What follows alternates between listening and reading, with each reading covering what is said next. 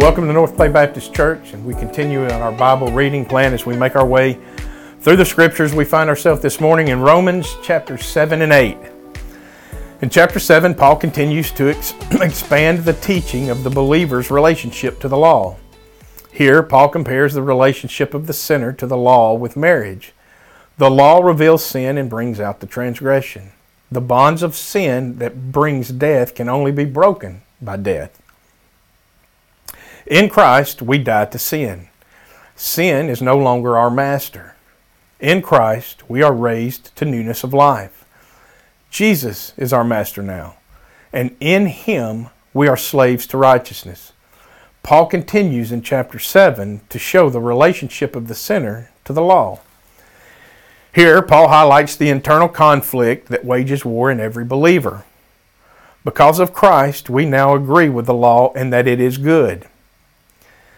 We love God's law and desire to follow it in our minds. But our flesh wages war with our minds, and we find ourselves carrying out in our bodies of flesh disobedience to God's law. This is a reality for every believer. We do not we do what we do not want to do. These are harsh realities and can lead to a great despair.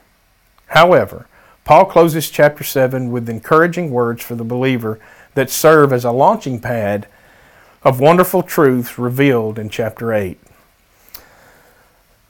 Chapter 7, verses 21 through 25. So I find it to be a law that when I want to do right, evil lies close at hand.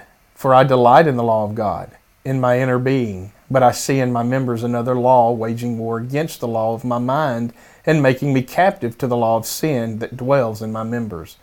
Wretched man that I am! Who will deliver me from this body of death? Thanks be to God through Christ, Jesus Christ our Lord. So then I myself serve the law of God with my mind, but with my flesh I serve the law of sin. In chapter 8, Paul wants Paul wants the glory of the believer's salvation rather than the depressing reminder of the, their continuing sinfulness to the reader's minds and bring joy to their hearts. From the opening verse to the last chapter, from the opening verse to the last, chapter 8 is full of wonderful, encouraging words for every believer. Verse 1 of chapter 8 There is therefore now no condemnation for those who are in Christ Jesus.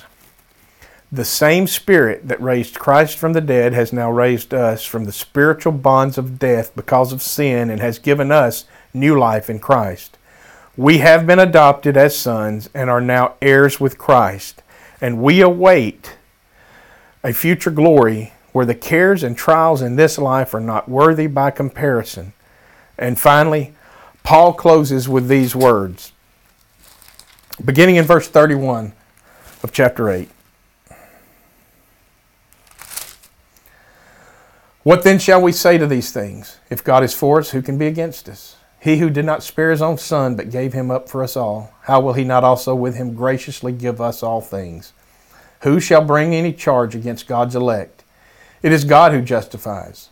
Who is to condemn? Christ Jesus is the one who died. More than that, who was raised, who is at the right hand of God, who indeed is interceding for us. Who shall separate us from the love of Christ? Shall tribulation or distress or persecution or famine or nakedness or danger or sword? As it is written, For your sake we are being killed all the day long. We are regarded as sheep to be slaughtered. No, in all these things we are more than conquerors through him who loved us. For I am sure that neither death, nor life, nor angels, nor rulers, nor things present, nor things to come, nor powers, nor heights, nor depth, nor anything else in all creation will be able to separate us from the love of God in Christ Jesus our Lord.